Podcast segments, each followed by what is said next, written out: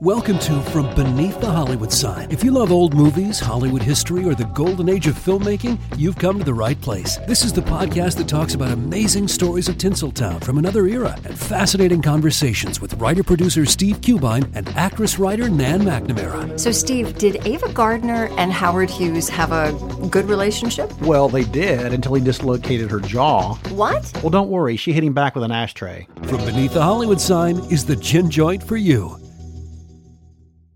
Welcome to New Granada, where people come to escape city life.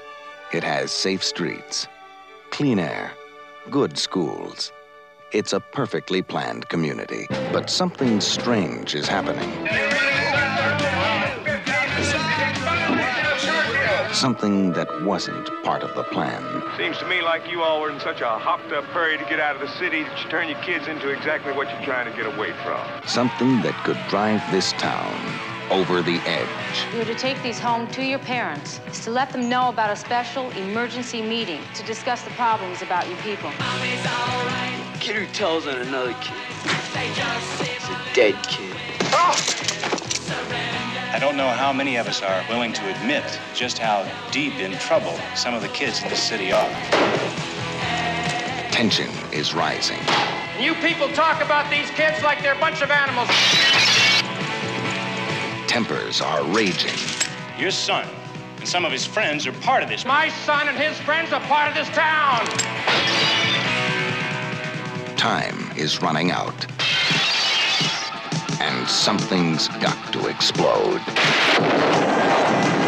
They've got guns! Keep cool! I can assure you everything is under control. They were old enough to know better, but too young to care.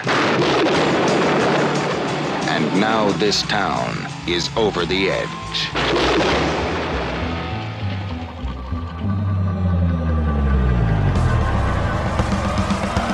This is The Movies That Made Me, with your hosts, Josh Olson and Joe Dante.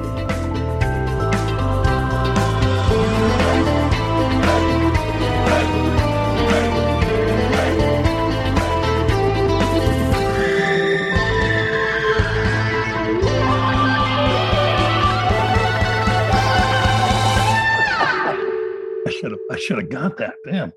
Um, so, so do you associate werewolves with drinking now, or drinking with werewolves? I think we all always associated werewolves with drinking, right? Absolutely. I mean, and and yeah. Anything else licentious. Yes. Well, I, I did see a werewolf drinking up. I can't do it. I'm sorry. You colada at Trader Vic's. But um, well, let's let's let's do this, man, because we're. Um, Uh, I'm, so I'm pretty sure that's him, Joe. We I'm, can't see him, but he can see us. Yeah, I'm still waiting for the day when someone comes on, claims to be a, a high-profile guest, and then we release the show, and then they, you know, turns out he's an imposter. Come sue us, because yeah, Adam McKay here going, you know, I love Donald Trump. I can't wait for him. To... Interesting. Another freaking. Very exciting. We're coming back. We've been away for a couple of weeks. It's our first episode of the new year. Um, we we wanted to get uh, a big guest. Um. And uh, uh, we had to we had to settle for the uh, writer and director of, I believe, the biggest hit of the year so far. So, not exactly what we hoped, but we'll we'll get by somehow. Um, holy shit, Adam! Congratulations, man! That's um, your movie's uh, quite a success. It's crazy, yeah. The whole experience of making the movie, you know, writing the movie, making the movie, releasing the movie has just been one of the most insane roller coasters I've ever experienced in my life. I mean, we've all been through it, let's face it. So, I mean, it's just from my little sweaty corner of the world, it's been uniquely crazy filming during a pandemic, pre-vaccine, uh, you know, having to shut down, having to go back up, releasing the movie, um, Uh, you know, having this crazy divided uh, fifty-fifty critical response, uh, but then having this insane worldwide response, hun- literally hundreds of millions of people, two hundred million people is, is one estimate I've seen, uh, and it's still going up. It could be three hundred million by the time it's done. And then seeing the movie like take off in countries like Brazil and Nigeria, and my sister lives in Uruguay, and it was number one there, and Vietnam. And it's just been uh, one of the craziest things I've seen. And then seeing climate scientists in tears, like finally someone gets it. And and then and then also, you know, one of the cool things I don't see anyone talking about is, you know, it's not it, the movie doesn't adhere to one genre, but it's mostly a comedy. And to see a movie be number one in eighty-seven, eighty-eight different countries on all the major uh, inhabited continents uh, has really been crazy. I've never had that experience. You guys know comedy usually plays uh, yeah, to locally. a very yeah, narrow but this is cult. different. This, this is the, the, the things in this movie are specific to everybody who sees it. Uh, yeah. You know, it, there's nobody who doesn't think about this stuff. Yeah, that's the real, it. that's the universal experience that we went for was, are you freaking out about the world? Then you might get a laugh out of this. Uh, and, and the and the other the other thing that other question that pops up is is does this mean that television is as terrible in other countries as they as it is in your movie? You know what? It's so funny because we're doing a project with uh, Bong Joon-ho. We're adapting Parasite into a mini series for H B O, and he saw Don't Look Up and loved it. Was very complimentary. And he said, you know, you're going to have a giant worldwide hit on your hands. And I was like, well, you know, Director Bong, what do you mean? It's it's still a comedy. It's still American centric. It's still. And he's like, no, he's like, I don't think you understand. Every country is experiencing this. Every country is you know, being run over by big, dirty money. Every country's political situation is weird. Every country clearly is dealing with climate. And uh, he was right. He was right. I just talked to him the other day. I was like, wow, you saw that one coming. That's amazing. Um, yeah. Well, it's also, you know, one of the things I love about it too, just, just as a movie um, is, you know, you've been sort of going on this creative journey in the last few years and kind of finding these different voices, if you will. And this movie is such a combination of all of them. You know, it's, it's, I mean, there's, it's got, you know, kind of, there are scenes that have a Talladega Nights vibe almost. Then you have some of your kind of Vice and Big Short kind of vibe in there. And then there's also this, and I mean, talking as though anybody listening hasn't seen it yet, there's some incredibly moving, emotional scenes in that movie. The, the, la, the really Last Supper scene at the end oh of the movie my God. Is, very, is very emotional. I, yeah. mean, I, was, I was surprised how moved I was by it, considering how broad the rest of the picture is. Yeah, yeah it, it really, it, it's all come from just, you know, since the financial collapse, this just feeling that millions and millions of us have had that we're not living in the same world anymore. And the whole idea was, I don't think we, like the one genre approach to filmmaking covers the way the world feels. So we, you know, pretty aggressively started blending, you know, whether it was with the movies like Big Short and Vice and this one, or with shows we've done like Succession or even yeah. the docuseries Q Into the Storm, Uh, which has parts that are very funny, parts that are very disturbing. I just think that's the way it feels now. I think depending on what yeah. part of your day in, you're laughing uh, or you're horrified or you're shocked. I, you know, I just found out today they canceled our home insurance uh, because they're no longer going to be insuring homes in Southern California against fire and flood. And I, I laughed, quite frankly, because it's just getting preposterous. And my wife kind of rolled her eyes like, oh, great, that's the last bit of fuel to your fire you needed. So it's, it's uh, you know, it's so preposterous. I mean, if you told me the instrument of the demise of American democracy would be the host of The Apprentice and the former owner of the Washington Generals, I would have just, I mean, it's so off the rails of anything you would write. It, it's literally like saying like Kermit the Frog is a serial killer. Like it, it, it just doesn't even cognitively rest in our brains. So. No, it's true. So, and when you put it like that, I mean, because the one thing, you know, I saw the film early and loved it. And literally my only uh, question was like, is this, because I love movies with tonal shifts. In fact, I think the day I saw it, we um, uh, we had just had a guest on who came on and talked about his favorite movies with tonal shifts in them. And, you know, and the sort of common wisdom is like American audiences don't go for that. They like they like their comedy, comedy, they like their drama, you know, their drama, dramatic. And that was my only thing I thought that might impede the success of this movie is it's got such radical tonal shifts. I mean, we worked. Yeah, that's what's re- great about it. I mean, that's, yeah, no, absolutely. That's what I, like, but, but, that's what I, I most like about it. Absolutely, but that's been you know, historically. I kind of think that audiences in America are like, eh, and they're just. Well, it, it worked for Vice, and it worked for The Big Short. You know, yeah. not, not that they were as successful as this picture is. I mean, the big the, the big one I think we've taken knocks on with the last couple movies is just nakedly saying what's going on. Right. And I, it honestly never occurred to me till some of the responses to Vice, and we got a lot of great responses to Vice, but some of the criticisms were about the ending, you know, being so naked and just, you know, to use their words, on the nose, where we show the collapse of America. And first off, never occurred to me that anyone didn't wasn't aware that America's falling apart. Uh, it surprised me to think some people thought that was hyperbolic. And then the second thing is like, man, I, I feel like it's a relief when you live in a society that never talks about, you know, noses, with everything in our media avoids ever mentioning noses. And you can't, no, no, we mentioned wrists, we mentioned kneecaps, we mentioned calves. That when you get on the nose, I feel like I can breathe at that point. But but I also think like that that kind of criticism and debate is also really great, because we are living in such a fractured time. And I, I think it's just most important that you get strong responses, that you have people yeah. having emotional reactions. So I, I, I couldn't be happier with, with Don't Look Up, including the divided fifty-fifty response from the critics. The, They're talking about it. Yeah, the anger, is, the love. This is a movie the, you want people to talk about. Yeah, uh, it's really yeah. been, and most of all, the, the audience's response has just been overwhelming, and I would say even kind of moving. It was really kind of beautiful to read some of those responses.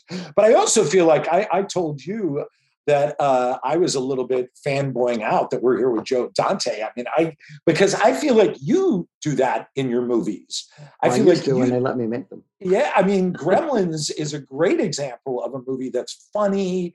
It's a horror film. It's a slice of life. It's a comment on Americana. Uh, and uh, I've always felt like horror is able to do that of the genres yeah. a little easier than the rest. I mean, comedy, not as much, because by, you know, legal mandate, you have to have that happy ending. But with horror, you just have a lot more freedom. And I feel like you're one of the masters uh, who's done that. So, well, that's very, that's yeah. very nice of you. I have to I, fanboy out for one I, second. Well, no, no, no, let me fanboy back. I mean, I, I, I like, uh, I, I, I've liked, uh, you know, your last three pictures really, uh, really a lot. And, um, and particularly the tonal shifts, and particularly the fact that the, that the fourth wall is broken, which is something that I like to do yeah. to the detriment of my employers. uh, you can't do that. You can't. They'll. They'll. You, you can't. You can't remind them they're watching a movie. They know they're watching a movie. They paid to see it. Anyway, uh, I just you know I, I I was I was really kind of knocked knocked out by the movie, which reminded me a little of a movie that I made called The Second Civil War, yeah. which was a similar kind of, you know, uh, broad version of what might happen. And that was nineteen ninety-seven, and almost everything in that movie has already taken place. And, wow. and by the way, that, that movie almost plays like a historical drama now compared to the... Um, the well, we were talking about... Also featuring movie. Ron Perlman. Uh, yeah. Anything right. Ron Perlman's in, I love. We were talking about the movie Network, mm. uh, because they're going to do a uh, double bill at the Paris in New York, which I was thrilled by, uh, of Network and Don't Look Up. Oh, nice. And and and I don't know if I've ever seen a movie go through like almost, almost like a living creature, what Network started as, the way it yeah. was seen in the eighties and nineties, and what it is now. It's almost like three completely different movies. You had the sharp, absurdist satire that it initially was, and then in the eighties, it almost became a, a biting social drama critique. And then now it's like, I don't even know what it is now. No, it's no, like it's a, what you show your kids when you want to explain what hap- what happened to media. Well, yeah, and, and any any movie with Ned Beatty's speech in it obviously is going oh, to last forever. Oh, the best, the best. Well, it's it's maybe my all-time favorite movie. I I have a Japanese poster of Network in my office. Actually, I I bow down to that movie. It's just yeah. amazing.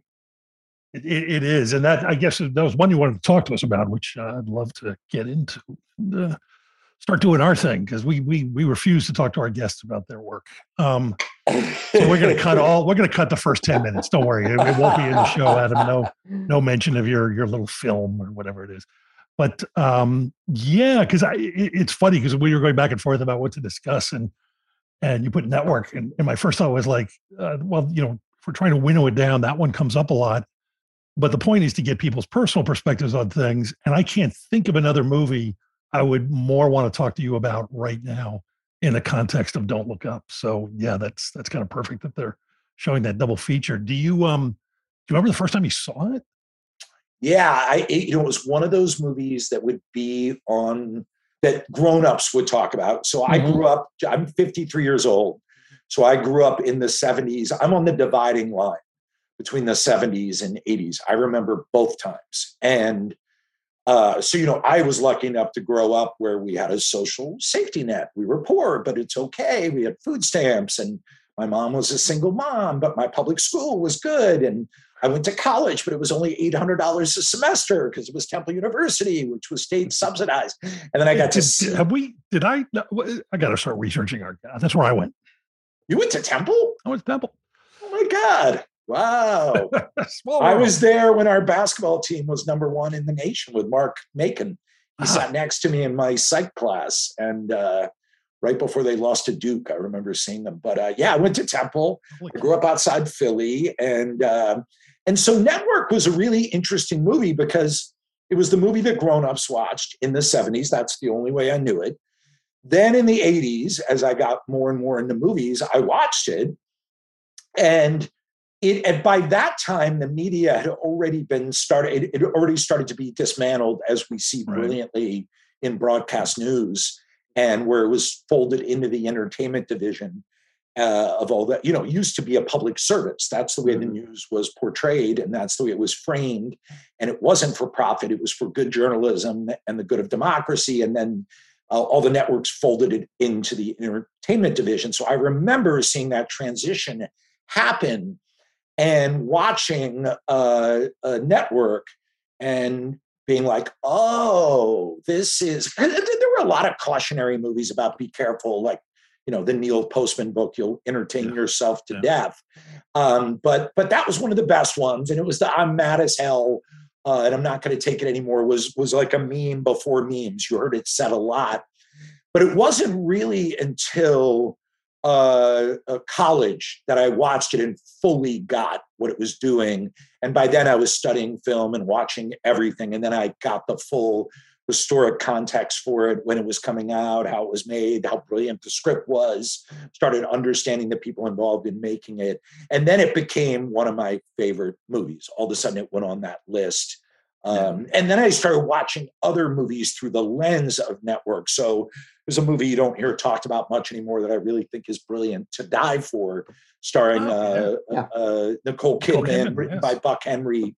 And so I would watch a movie like that, and suddenly I was seeing that movie through the lens of Network. And then as the years have rolled by, I realized, oh, I'm watching like one out of every six movies through the lens of Network, uh, including Broadcast News, which is another one that's an all-time favorite.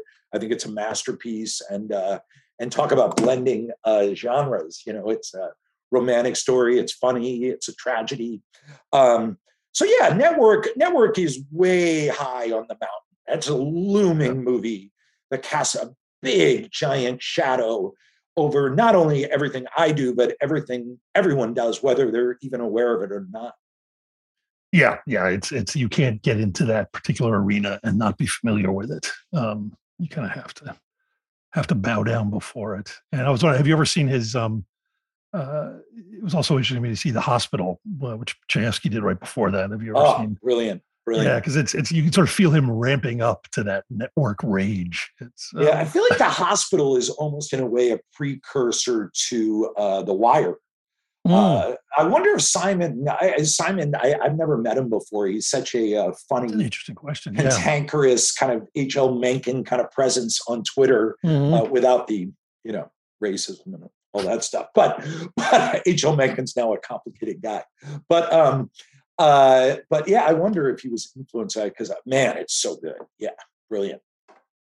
Yeah, yeah, because yeah, the way it taps into the sort of local community, that's all sort of happening at the edges. Is uh, that's, I've never even thought about it that way. But that's great. Um, yeah. So that's a big one. That's that's yeah. like, you know, that's if you're making the bronze statues in your life that you're going to put in front of your own personal libraries and in your own personal, uh, you know, municipal uh, squares. That would network with, boy, that was a bizarre analogy I just did. Suddenly my internal life became a uh, city that I'm building statues in. But anyway, Network would get one for sure. Big, yeah. big, big, big movie. I'm in awe of it. It's one of the most prophetic films ever made. Uh, eerily prophetic, freakishly prophetic. And then, you know, movies tend to be very prophetic. Uh, you know, another one I love that's a, a, a cousin of, of it is Ace in the Hole. Mm-hmm. Um, with Kirk Douglas yeah. is a, just a fabulous movie, and talk about punching you right in the teeth. I mean, that's the thing I loved about those movies from that period in the sixties and seventies, where they still, for the most part, made movies like this, because you just don't see them as much anymore. It's hard to get financing for them. These movies were very aggressive. They would punch you in the teeth. I mean, Ace in the Hole. People forget how silly and, and aggressive Doctor Strangelove is. Network. I mean, Network is aggressive. I mean, yeah. you know, the guy's yelling out the window, I'm mad as hell. The executive, you know, sleeping for the sleeping with people for the ratings. Um, well, what's really aggressive is at the end of the movie when they kill him, how everybody acquiesces and talks about it like it's just a normal thing. It's like, we're going to, you know, we're, we're just going to paint his lawn red, you know, I mean, it's, it's, and, and they're, and well, I guess we'll just have to kill him. And everybody's, oh, it's not, it's not a shock to anybody. It's just, of course, that's a, that's an option, you know. Yeah, it's a business decision. It's kind of like what yeah. happened to Howard Dean, which is yeah. always a story. Yeah. I feel like is downplayed, that two days before his, the yell, Uh, as it was called, uh, Howard Dean had floated the idea of re-regulating the media and maybe bringing back the fairness doctrine. And lo and behold, yeah. two days later, he does yeah. a scream that's a little odd. I mean, it's mixed, you know, a little oddly. Yeah, and oh my God! I mean, I'm not, I don't. I have no proof that it's on purpose. I'm just saying the timing was a little strange, because he was the first candidate to float the idea of re-regulating the media, maybe ever. And oh, uh, yeah. Yeah, it was fascinating. Imagine, like, that wouldn't have had any effect if it happened now. Oh, the yell? Yeah. Well, I mean, it depends. If you uh, after after Trump? I, I yeah, I think post-Trump, I'm not sure what you could do. To... Uh, I mean, yeah, the days of falling on your sword are definitely over. The days of, like, Al Franken resigning for the good of the democracy. Like, yeah. I think everyone realizes that doesn't really play, but... Yeah, the yell, the only knock on the Howard Dean yell would now be that it wasn't strange enough, that, you know, that maybe he could have thrown in a, a curse word or made it even yes. more high-pitched. Uh, yeah. A torrential outburst of profanity, yes. Jesus Christ. Oh, man. Well, what uh, what else did you uh, come in with? What else? Uh, well, a movie that's a big one for me, and if you're really talking about the movies that made you, yeah. I go back to those ones you really watched when you were a kid, when formative years. And a big one for me was a movie called Over the Edge. Yes. Um, start, My Matt, friend Jonathan Kaplan directed that. Jonathan Kaplan did a brilliant job. And Tim Hunter, the great Tim Hunter, wrote that script, co-wrote that script. And it's also Matt Dillon's first movie. Yeah. He was literally plucked off a playground uh, around Larchmont and Mamaroneck, where fourteen. fourteen years old, where coincidentally my cousins used to live. Uh, uh, Scott Letty, Jeff Letty, uh, their whole family, Kira, Amy. And I used to spend summers there. So the story of Matt Dillon being plucked off the playground was a huge deal. But uh. the reason that movie was important to me was that that movie, uh, first off, was kind of like my life. I mean, we were all kids in a town with poor city planning, running around. We weren't as bad as the kids in the movie, but we were throwing tomatoes at cars, ringing doorbells, crank phone calls, you know, uh, uh, shoplifting baseball cards, you know, uh, and we were kind of these filthy pack of kids running around the town with no supervision. And then this movie comes out and the music slams. It's like oh my God, yeah, it's... Van Halen before Jump, back when Van Halen really had that edge. And it's the Cars when they were using the power chords. And there's parties in basements, uh, you know, house parties in basements with teenage kids with kegs, smoking joint. And this was how we were living. And, but most of all, the movie came out and it started running, I think, on H B O, and it started causing riots. There started being kids trashing schools and rising up, and the movie had to be pulled from being aired. But uh, Joe, I don't know if you remember this, but it caused quite a storm. There was another movie at the time, The Warriors, that did the same thing, right, where people started. And I had never felt a movie to that point in my life where the movie felt like it was next to me when I was watching it. The movie felt like it was someone I knew. It felt like it was a, a person in my life. And from then on, I've just always been drawn to movies that feel like they're talking directly to you, that feel mm-hmm. like they're, you can feel a warm body next to you. Have, and you, have you watched it recently, Adam? I, I, I, I watched it about six months ago. And oh, you know right, what? Okay, yeah, because it, it holds up, holds right? up beautifully. Yeah. Well, Kaplan's filmmaking, it is really good. And he did a genius thing in that movie because you've got this slamming power chord seventies uh, uh, diegetic okay. music in the yeah. movie. But whenever he uses score, he uses this mournful uh, clarinet that's really beautiful.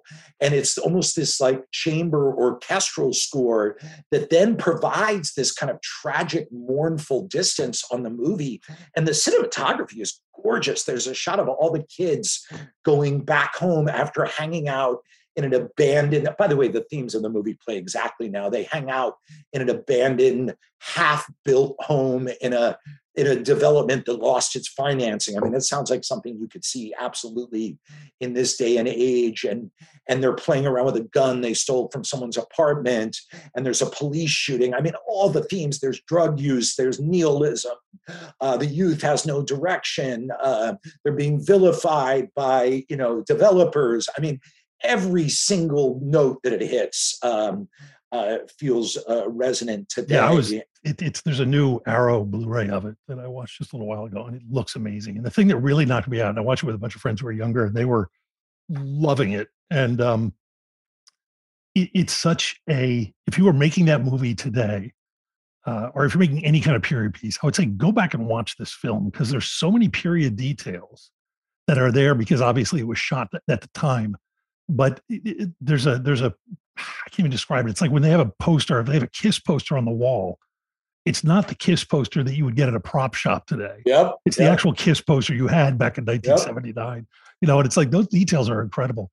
And yeah, I'd forgotten the music too. And they, well, there is, you know, it's, it, the music is by his father, uh, Saul Kaplan. That's who, right. Who was that's blacklisted, right. uh, who did a lot of pictures in the fifties before he got blacklisted, and uh, was a, a terrific composer. It's the score is so beautiful. Oh my God. And the cinematography, like what's great about it is, you know, you would see a movie like that. And this maybe goes back to what we were talking about with blending genres, but you know, there's a movie later that Tim Hunter directed called River's Edge, Edge yes. which I would also put on this list. That was yeah. another movie that was just, I worked at the Ritz Five in Philadelphia. Yeah. I was an usher and I thought, oh, this will be the greatest job ever. I'll, I'll watch art films. I'll meet cool uh, art school girls that I'll date. And then I showed up and they're like, all right, go clean the bathroom. And it turned out I was mostly a janitor who occasionally took tickets. But River's Edge played at the Ritz Five. And uh, that's a movie that's got a hard driving single tone. You know, it's that, mm-hmm. it's that really hard heavy metal. It's got a very strong cinematic look to it, kind of saturated. Uh, it's even way more nihilistic than uh, Over the Edge. Uh, incredible movie for anyone who hasn't seen it, but very disturbing. And, but what Kaplan did in Over the Edge that I love is he blends tones because there is this nihilistic, you know, Uh, over the edge kind of tone, but then he steps back with the orchestral music. The cinematography becomes much more classic, like something almost out of a George Stevens movie. And, and all of a sudden there's, or out of uh, Giants, or all of a sudden there's this reflective classical look, and then it'll snap back to a little more verite with the kids in the rec center, the kids doing their vandalism. And That, that's what's really amazing about that film. It's masterfully done. It's high-level filmmaking. And by the way, so is River's Edge. I mean, River's yeah, Edge yeah. is an incredible movie that once you see it, you never forget it. And, and it's also a great movie if you just want to track the unraveling of America and you want to go from Over yeah. the Edge and then jump forward, what is it, six, seven years to uh, River's Edge. um, and you just see the progression of where the country is headed through the lens of this, uh, these snapshots of our youth, uh, both involving uh, Tim Hunter. Yeah. Um, and then I would throw another Tim Hunter. I, I don't know how the Movies That Made Me has become very Tim Hunter centric, but I would throw another movie in there, Tex, um, sure. which is one of the S E Hinton adaptations. And personally, I actually love um, Rumblefish, I think is an underrated movie, but I Tex is my favorite. And once again, it's just got that very nuanced, real gritty kind of feeling to it. Um, and uh, all a long-winded way of saying uh, the Movies That Made Me. I love Tim Hunter. Yeah, that was amazing. I wonder, is he the one? God, it's been so long since I've seen it, but I feel like I remember it for a million years. There's a line in uh, River's Edge. I think it's Keanu. Does he live? He's got like a stepfather. Yep. Yeah. And is is it the line? You come into my house. You fuck my mother. You eat my food. Motherfucker, food eater. That's it. That's it. And he's That's like the, a line you never forget. And he's got the kid brother who hangs yes. out with the other kid who does the right. nunchucks. Yeah, yeah, yeah. And you realize the younger kid's even nastier than they. Mm-hmm. You realize it's getting worse. Whatever darkness is approaching is getting darker and darker. Yes. I mean, God damn, that movie. And, and, you know, the story on that movie is it's written by a U C L A uh, a film student, Neil Jimenez, who was in oh. school at mm-hmm. U C L A when he wrote it. And then I think there's a bit of a tragedy. I think Neil Jimenez was in a car accident. It might have been confined to a wheelchair. I can't remember the exact story around that. But but what's the, the, the great part of it is he wrote this amazing script that Tim Hunter found, and it, it got made. And it's uh, it's yeah. a movie that still is around today that people watch and talk about. An incredible film. And by the way, that movie also blends a haunting orchestral score with hardcore, in that case, like speed metal, but there's a really haunting central uh, score theme to that. I can't remember who did the uh, the scoring for that, but uh, yeah, yeah, very cool movie. That's stuff, and all these films. Um, actually, I can't, I can't remember. If, I don't think Tex does this, but so far, most of the films, at least, you walk out with a really queasy feeling for the world that's yeah. coming. Well, Tex was actually a Disney movie, so yeah. that that's I, yeah, I, I actually do. I actually helped. Uh, on the editing of that picture. Come on, are you serious? Yeah. yeah. Wow. You know, but that's Tex... where I found. That's where I found the, the the woman who plays the mother in Gremlins, because she was the um, she was the teacher. That's right, Frances oh Lee McCain. And I, and I was and when you when you when you edit an actor's performance, you really mm. get to appreciate what they do, because you know you're not using it all, but you're seeing it all, and you're seeing the changes and. You know, the the, degrad- the gradations of what they do. And uh, so when, it, when it came time to um, cast this part, we saw a lot of people who had, you know, were pretty big names. But then I said, you know, I think she's bringing this lady. She's really very down to earth. And she was great. That movie's darker, though, than most Disney movies. And it's certainly darker, although I guess some of the other S E. Hinton's ones had a dark edge to it. But yeah. the ending does have a little happy ending bow, as Joe knows better than I do, because you were involved in the editing. But before that, it's a very like loose, frightening narrative where this kid doesn't, Matt Dillon doesn't have parents. His older brother is trying to raise him, who's like a basketball star, but can't be a basketball star. And it, and it, yet you can also see all their sexuality starting to uh, wake up in the movie. And it feels very unhinged. And it feels like the whole feeling of the movie is there are no parents around. That's kind of the way it feels.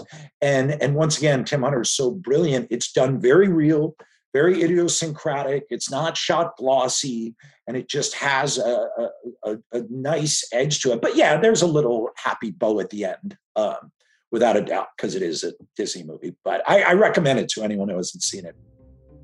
This is a perfect place to take a break and give you a word from our sponsor, because uh, movies unlimited dot com, the experts on movies, have been around since nineteen seventy-eight, one year longer than Over the Edge, which you can find on D V D.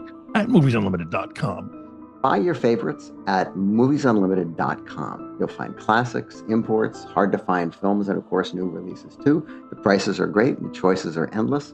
Own the titles you love and enjoy all the bonus features you just don't get elsewhere at any time you want in your own home. Click the Movies Unlimited banner on our website and buy your favorites from hard-to-find films, imports, and more. Go now to movies unlimited dot com, the movie collector's website, where shipping is always free on orders over fifty dollars. Support our sponsors and be good to yourself. I'm Jane Perlez, longtime foreign correspondent and former Beijing bureau chief for The New York Times. I've been a foreign correspondent in lots of places, Somalia, Indonesia, Pakistan, but nowhere as important to the world as China. I mean, China is not dropping anti-democratic paratroopers into Montana. But of course, we did see things like the weather balloon slash spy balloon riveting the whole country for a week. This is Face Off, an eight-part series in which we'll take you behind the scenes to key moments in the tumultuous U S China relationship. We'll speak with a diplomat, a spy, a tech reporter, a U S admiral, even Yo-Yo Ma. Plus, my pal and noted China historian Rana Mitter joins the conversation. We'll look at what's driving the two nations apart and explore whether anything can help bring them back together. Face Off launches April ninth. So I'm going to back up and I'm going to go, I'm going to go back to that time, which we all know and love, when you're the kid, when you're nine years old, twelve years old, seventeen, whatever it is. And the movie for me, because I, I feel like movies can do a lot of different things. I mean, I always say, you know, people have been asking me about Don't Look Up, like, oh, the climate, you did the climate storytelling. I'm like, no, no, no, no. I want to see three hundred other stories. You can tell these stories from so many different angles and with so many different tones. So a movie for me that sort of injected me with the magic of film, the transportive feeling of film in a way that I've never forgotten was The Man Who Would Be King. Oh, yeah. And I saw The Man Who Would Be King with my dad, and I have never forgotten that feeling of leaving that movie theater. You know, that great feeling where the sun hits you in the eyes when you exit the theater. And it's that feeling of like, when I walked into the movie theater, I was a slightly different person than I am now. I now see the world just a little bit differently. And to me, there are a lot of movies that have done that to me, which is why I love movies. But The Man Who Would Be King was just like my, I, my mind was far away. My imagination went far away. I walked in the footsteps of Alexander the Great and the mountains of, you know, Afghanistan and Turkmenistan. I, I'd been in the middle of, uh, you know, Mumbai. Uh, I'd hung out with Rudyard Kipling. I'd seen, you know, a, a beautiful uh, Afghani princess, you know, bite Sean Connery. Oh, Every every of them marching through the the uh, what what mountains, the Himalayas, right? Um, and uh, through the snowstorm and seeing the statues and the difference, like in the distance. Every image of that movie, I just I, I would just say for being transported by a movie, that movie got me uh, in, in a way that I'll just never ever forget. Yeah, I just I think it's like the most perfect adventure movie. And, you know, I don't know how it holds up under a twenty twenty-two spotlight. I'm guessing some of the depictions, I mean, because it's really at the root of it, it's about colonialism. Yeah. And there's portraits of India that are very, like, British, you know, uh, centric. So there, it's probably but problematic. It, it's always owned. I mean, it, I think it would be to a surface viewing, but it has always owned the sort of underlying awfulness of the character's perception of of the world they're in. You know, they. I think you're right. I think you're right because it doesn't. I don't want to give it away for anyone who hasn't seen it. It, it doesn't go well for them. No, in fact, and it makes, but it makes very dark jokes out of their uh, extreme racism and, and sort of inherent sense of superiority. That, yeah, you're uh, right. As, yeah. as an analogy for colonialism, it actually would hold up pretty well under a twenty twenty-two. Uh, right. it's, uh, it's not endorsing it is the, uh, no, is the important no, no, no, no, no. None of it goes so, well. And yeah. all the ways it goes wrong are kind of the ways that colonialism was a disaster. Anyway. Yeah. So that's a big one. You guys know what I'm talking about. Oh, it's yeah, kind of like those. And we did like the so. perfect casting of all time. Is there anybody better than those two? Oh, the best. Uh, so the other one, um, which it, it's not the most obscure choice, but I just got to, once again, your show is the movies that made me. Right. Yeah. And I'll never forget seeing this movie. And after I saw this movie, I saw it on V H S when the video stores were first, you know, popping up. There's probably around eighty-six, I want to say. eighty-seven, maybe, maybe eighty-seven. And uh, I watched the movie at night. And the next morning I got up and I had to put it on again because I couldn't believe I had just, I, th- I thought there's no way I just saw a movie that was like this. That had to be a dream. And it was Blue Velvet. On video. And uh, the part where he sing, he lip syncs Candy Colored Clown with the Klieg light and, and about fifty other moments in that movie just spun my head in a way that, once again, I, I didn't know you could do that in a movie. There, by the way, here's another thing with Lynch. People forget Lynch is funny as shit. He's laugh out loud funny. So I was laughing at this movie. I was disturbed. My mind was being bent. It looks gorgeous. Um, and then ever since then, I've seen every single thing Lynch has done. I'm a, he's one of my all-time heroes. And uh, that's a big one. That's that's another one that might go in the uh, network zone of uh, let's build a, a municipal monument to this movie. Um, yes. Well, it's it's certainly difficult to look at a well-manicured lawn without thinking about what's underneath it. I've there's always... A- felt like there's just something, and I wonder, I, I I wonder if you could even ask him this, if he'd answer straight, because he, he doesn't strike me as a person who's going to just lay out his creative vision and ideas. But I always felt, and I think it's one of the things that makes it great to me, is that movie is David Lynch trying to make a quote unquote normal Hollywood film. Well, it's so funny you say that, because I remember, you know, we've worked with Paul Thomas Anderson a few times. He was actually the original producer on Anchorman, believe mm-hmm. it or not. And uh, and then David O. Russell came on as a producer. That, that's some good film trivia. David O. Russell is a producer on Anchorman. But anyway, Paul Thomas Anderson loves Saturday Night Live. So he came and guest wrote, and I got to be friends with him. And I remember him talking about Punch Drunk Love, because I love Punch Drunk Love. Love it, mm-hmm. love it, love it. And it was funny hearing Paul Thomas Anderson saying it, because he was like, he told me, he's like, we were trying to do, a, I was trying to do a big commercial hit.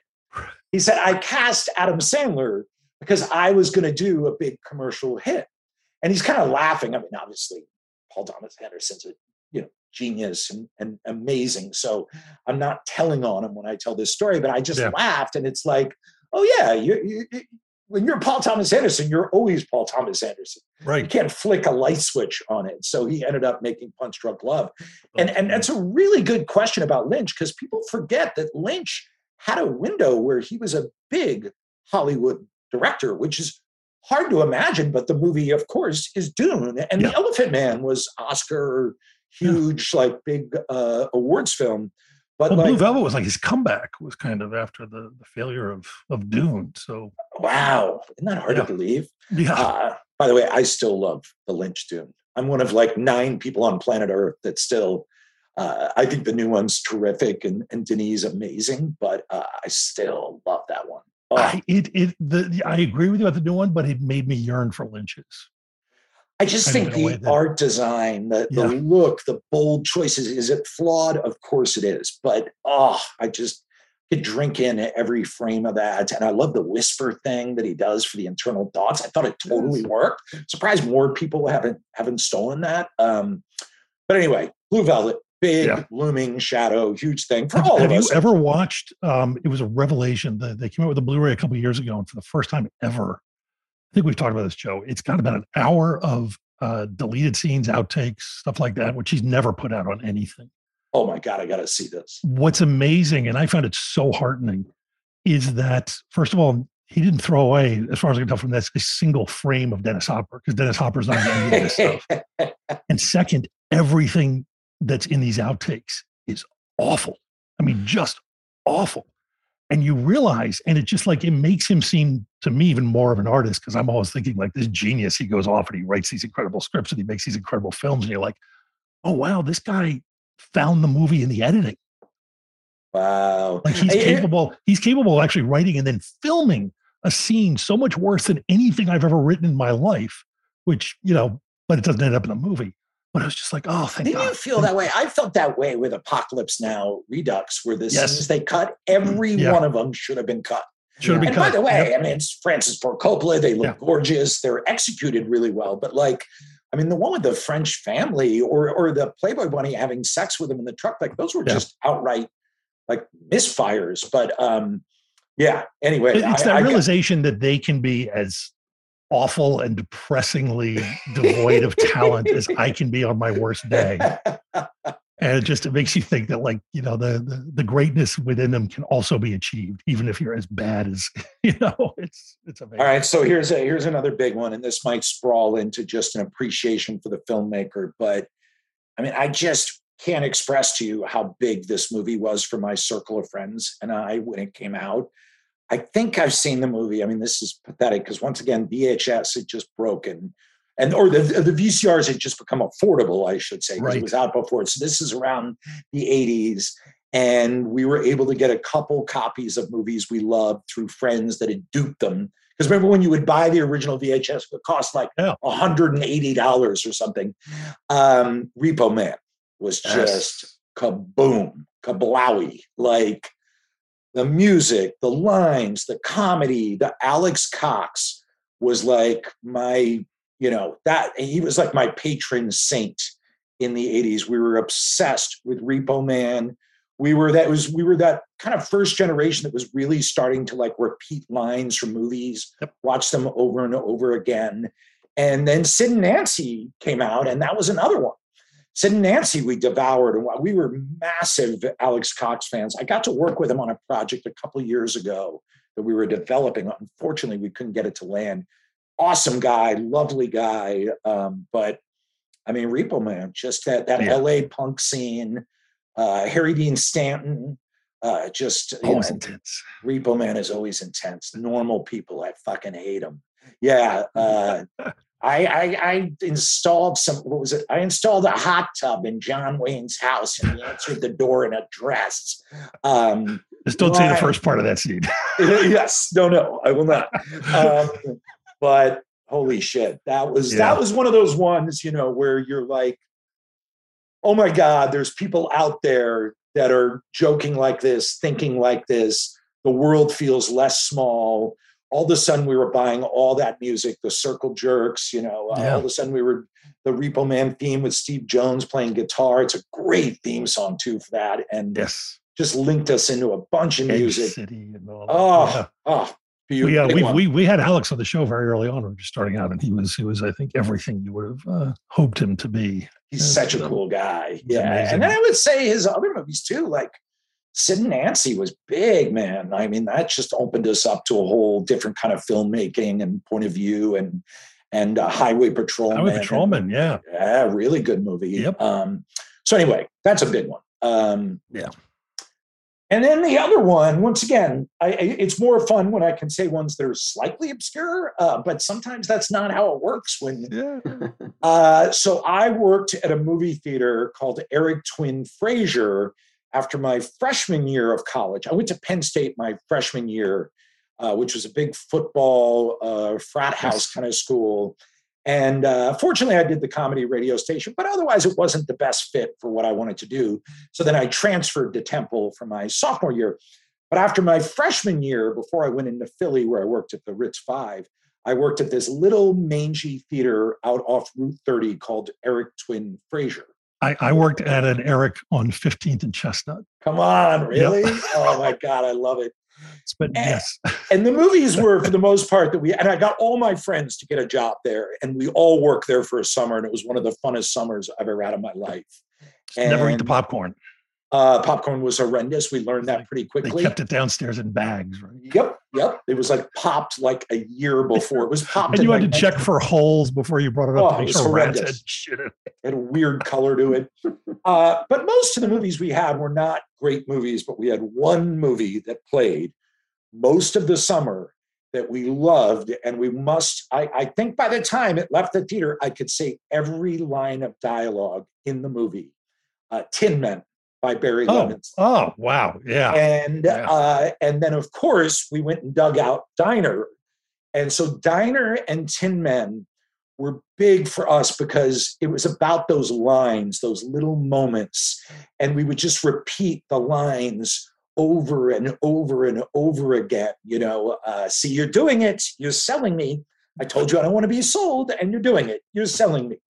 Uh, I can say every line in the movie Tin Man. I met Barry Levinson, and I looked like a crazed stalker. Uh, I came off like a crazed stalker. Um, and I learned a lot from those movies. The specificity is incredible. Specificity of time and place. Accents. Yeah, accents. Oh, my accents. God. The, the Baltimore accent. Which yeah, the Baltimore sounds Philly, almost like the Philly and... Richard Dreyfuss nailed it. I was amazed because he's this oh, California kid. Like Danny DeVito, of course, it. could do it, but it, it totally.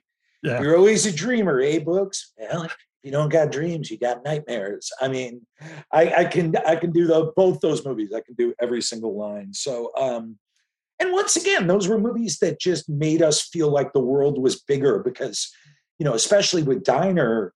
And, and a lot with Tin Men, too, because even though they're more grown up in Tin Men, they're still like big nineteen-year-olds. Um, you know, he really portrayed hanging out in a way that I just never seen in a film, because that's all my friends and I were doing. And we were going to diners out off Route thirty. We were going to the diner in Phoenixville. We were going to one off Route thirty and staying up late and just shooting the shit. Um, yeah, big movies, big movies. Fantastic. Yeah. The, um, God, yeah. I love those films. Every one of his Baltimore films works, which is amazing. Amazing. You know, amazing. Um, like anyone who's had made that many films, he can be hit or miss, but, uh, anytime he goes back to Baltimore, it's just, what, what is it about? I mean, you, you, you live Baltimore adjacent, at least as did I, and I've always felt like how they, they, they, they, they got him, they got David Simon, they got John Waters, they got John Waters. It's like, they got these incredible, you know, cinematic and television artists. And it's so true. Yeah. I mean, you look at Baltimore, though, it is a root major chord of the American story. Like, mm-hmm. I mean, with the port, with how much it was booming, the Colts, Bart Starr, the whole Americana of it. Uh, and then what happened to the city, obviously, is Simon chronicled. So, I mean, yeah. Philly's got that, too. Um, It's an amazing documentary. Whenever anyone wants to understand Philly, I always tell them, I go, watch uh, Let the Fire Burn, about the Move uh, episode um, where they burned down an entire section of New York City. The police chief dropped a bomb. Entire, entire section oh, of Philadelphia. What did I say? New York. Oh, everyone does that. Oh God, that's. Well, as a but you're Philly a native guy, son. What as a Philly guy, that's just shameful. uh, maybe because I'm thinking of the Attica documentary, which someone was just telling me I got to watch. But anyway, um, yeah, that's an amazing doc though, because it's all yeah, found footage or you know that, existing footage from the era. Let the Fire Burn is well worth watching. It was all the the court sealing sealed footage was released under a news footage of it. Yeah. Oh, oh, yeah. Incredible. I'm, actually, I'm working on a Move project right now. I've been for because I lived one block away from them for the first shootout. So. Are you serious? Yeah. Wow! Yeah, yeah, wow. Yeah. It's, uh, I could see the fires from my uh, fifth grade school, from the playground of my fifth grade school, Charleston Elementary. We were about uh, thirty-five minutes, forty minutes outside Philly. Yeah, see the fires on the skyline. That's amazing. So that That's story amazing. Has kind of been swept under the rug from American history, but um, people don't know it. No. Um, all right. So here's another one. So I, I come from a background in uh, Chicago of doing, um, you know, Del Close improv theater, uh, D I Y kind of theater. And a big part of that was story theater from the sixties, Paul Sills. And a lot of that was like, you're allowed to narrate your own scenes, do monologues in the middle of them. So I'd done a lot of theater with that. But until I saw this movie, I'm going to jump way ahead. Till I had seen this movie, I didn't know I, and and Mister Dante, your your films and the way you play with storytelling are part of this as well. But until I saw twenty-four hour Party People by Michael mm-hmm. Winterbottom, I didn't know you could do it like that. And I remember seeing it over in Santa Monica, well, I don't know, twelve, fourteen, fifteen years ago when it came out. And that was another one of those ones where I left the theater and I was like a dog that had heard a new sound where my head cocked. And, uh, And because of that, when I read The Big Short, I knew exactly how to do it. I, I just right away was like, I know how to do this. So I've given Winterbottom credit all over the place uh, just for like, dude, thank you for making that movie. It, it, the way he did it in that, with that sense of playfulness and just fluidity and, and the look of the film, it was just a massive influence on me. Um, so yeah, I would put that one pretty high up. Yeah, that kind of stream of consciousness, as you say, the, the breaking the fourth wall stuff that both you guys love. Um, I do too, I but that you have both done a lot of. Uh, yeah, it's it's an amazing film. I, I just went back and watched it again recently and just, just boggled by it. Right now, I'm forgetting my list. I don't have my list. Do you have it? Uh oh. Uh oh. Wait a minute. Wait a minute. Well, it's not a problem. I could talk movies for seventy straight hours. I think I think we hit them. Um, but we hit a we hit a lot. Uh, let yes. me end with one last big one. Um, okay. All right. Let's. I want to. God, man, it's fun talking about that early experience. That I mean, honestly, I could say someone. I mean, Gremlins. I remember seeing that in a theater, and just. I mean, that's. I mean, there's movies like that I'm not even going to do, like Jaws and Goodfellas and stuff. We all know those are like cast big shadows over everything, and you just devour them. But I'm going to go. Oh, oh, I got a good one. All right. All right. Here's one. All right. So when I was, you know, when we were younger, once again, I'm going to do the when we were younger, we only had four T V channels. Everyone out there has heard every guy over the age of, you know, every man or woman over the age of forty-five say this, but we only had four T V channels, the three networks. six, ten, twelve Yeah. And you had the public station. And then you have this weird dial on your T V yes. that they called U H F. And I can't, what, what did U H F stand for? Either of you guys know? Ultra high frequency. There we go. Joe knows ultra high. Weird because you would think if they were ultra high, they'd be easier to get than. No, it was always snowy and far always away snowy. And... seventeen, twenty-nine, and forty-eight, right, Adam? Very good. Yes. So, so ultra high frequency channel, you would turn and it would make this grindy sound because there were so many weird channels on it, and everything had hash and snow in it, and they would play like nineteen fifties horror films and weird movies and weird local stuff. And there was a movie that used to play on U H F when I grew up in Philly that because they played it all the time, I saw it fifteen times, and it was called Cooley High yes. with Lynn Turman. Oh. And it is such a, oh, nice. You just, uh, you just pour, yes. started to pour your drink out. For the brothers who are not with us. For the brothers who are not with us. And it is a marvelous great little slice of life, Detroit, yeah. Cooley High, uh, a story of a screenwriter who's trying to get out of a really tough, scary neighborhood, his group of friends, the woman he's in love with, that Motown soundtrack before the Motown sound got squeezed dry by seventy other movies and got played to death on the radio. And it, it's just a, a, a little gem I never hear talked about anymore. And once again, you know, it, we didn't have movie theaters everywhere. We didn't have Blu-ray. We didn't have streaming, all that kind of stuff.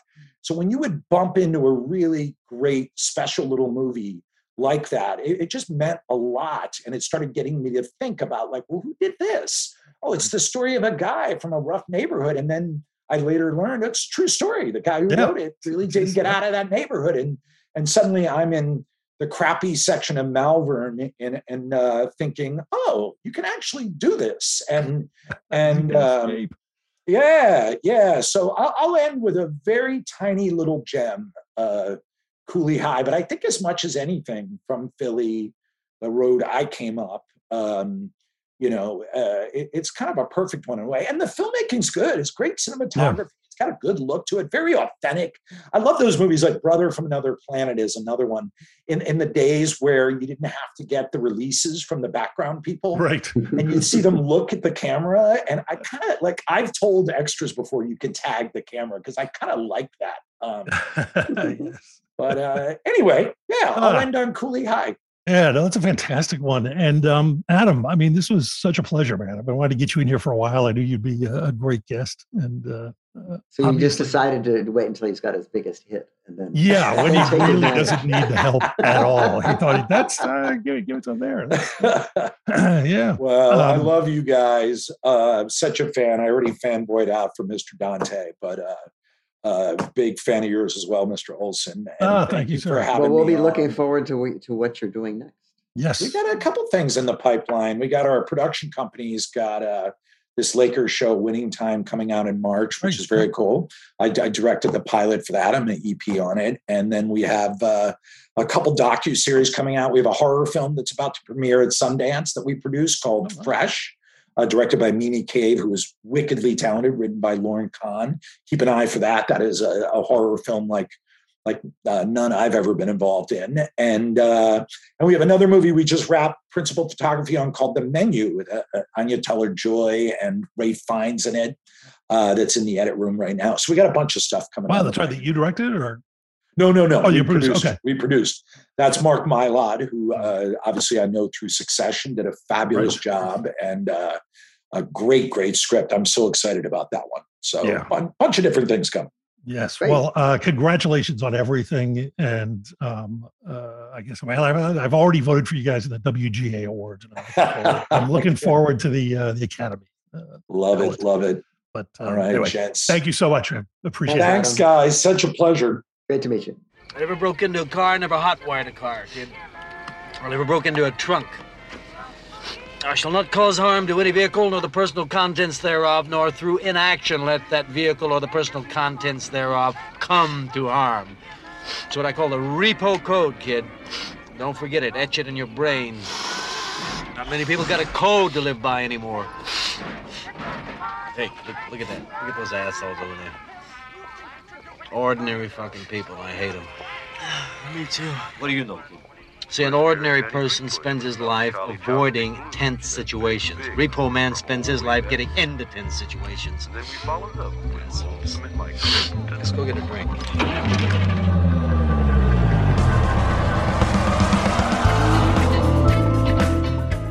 Our show was recorded from several well-stocked bunkers. We can't wait to get back to beautiful downtown Burbank.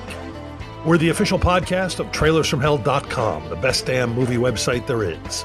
Our engineer is the composer Don Barrett, who also transmogrified, produced, and created our theme song. This is Josh Olson for The Movies That Made Me. Stay safe out there, folks. Want to learn how you can make smarter decisions with your money? Well, I've got the podcast for you. I'm Sean Piles, and I host NerdWallet's Smart Money Podcast. Our show features our team of nerds, personal finance experts in credit cards, banking, investing, and more. And they'll help you make the most of your money while cutting through the clutter and misinformation in today's world of personal finance. You'll get clarity on strategies to help you build your wealth, invest wisely, shop for financial products, and plan for major life events. Listen to NerdWallet's Smart Money Podcast wherever you get your podcasts.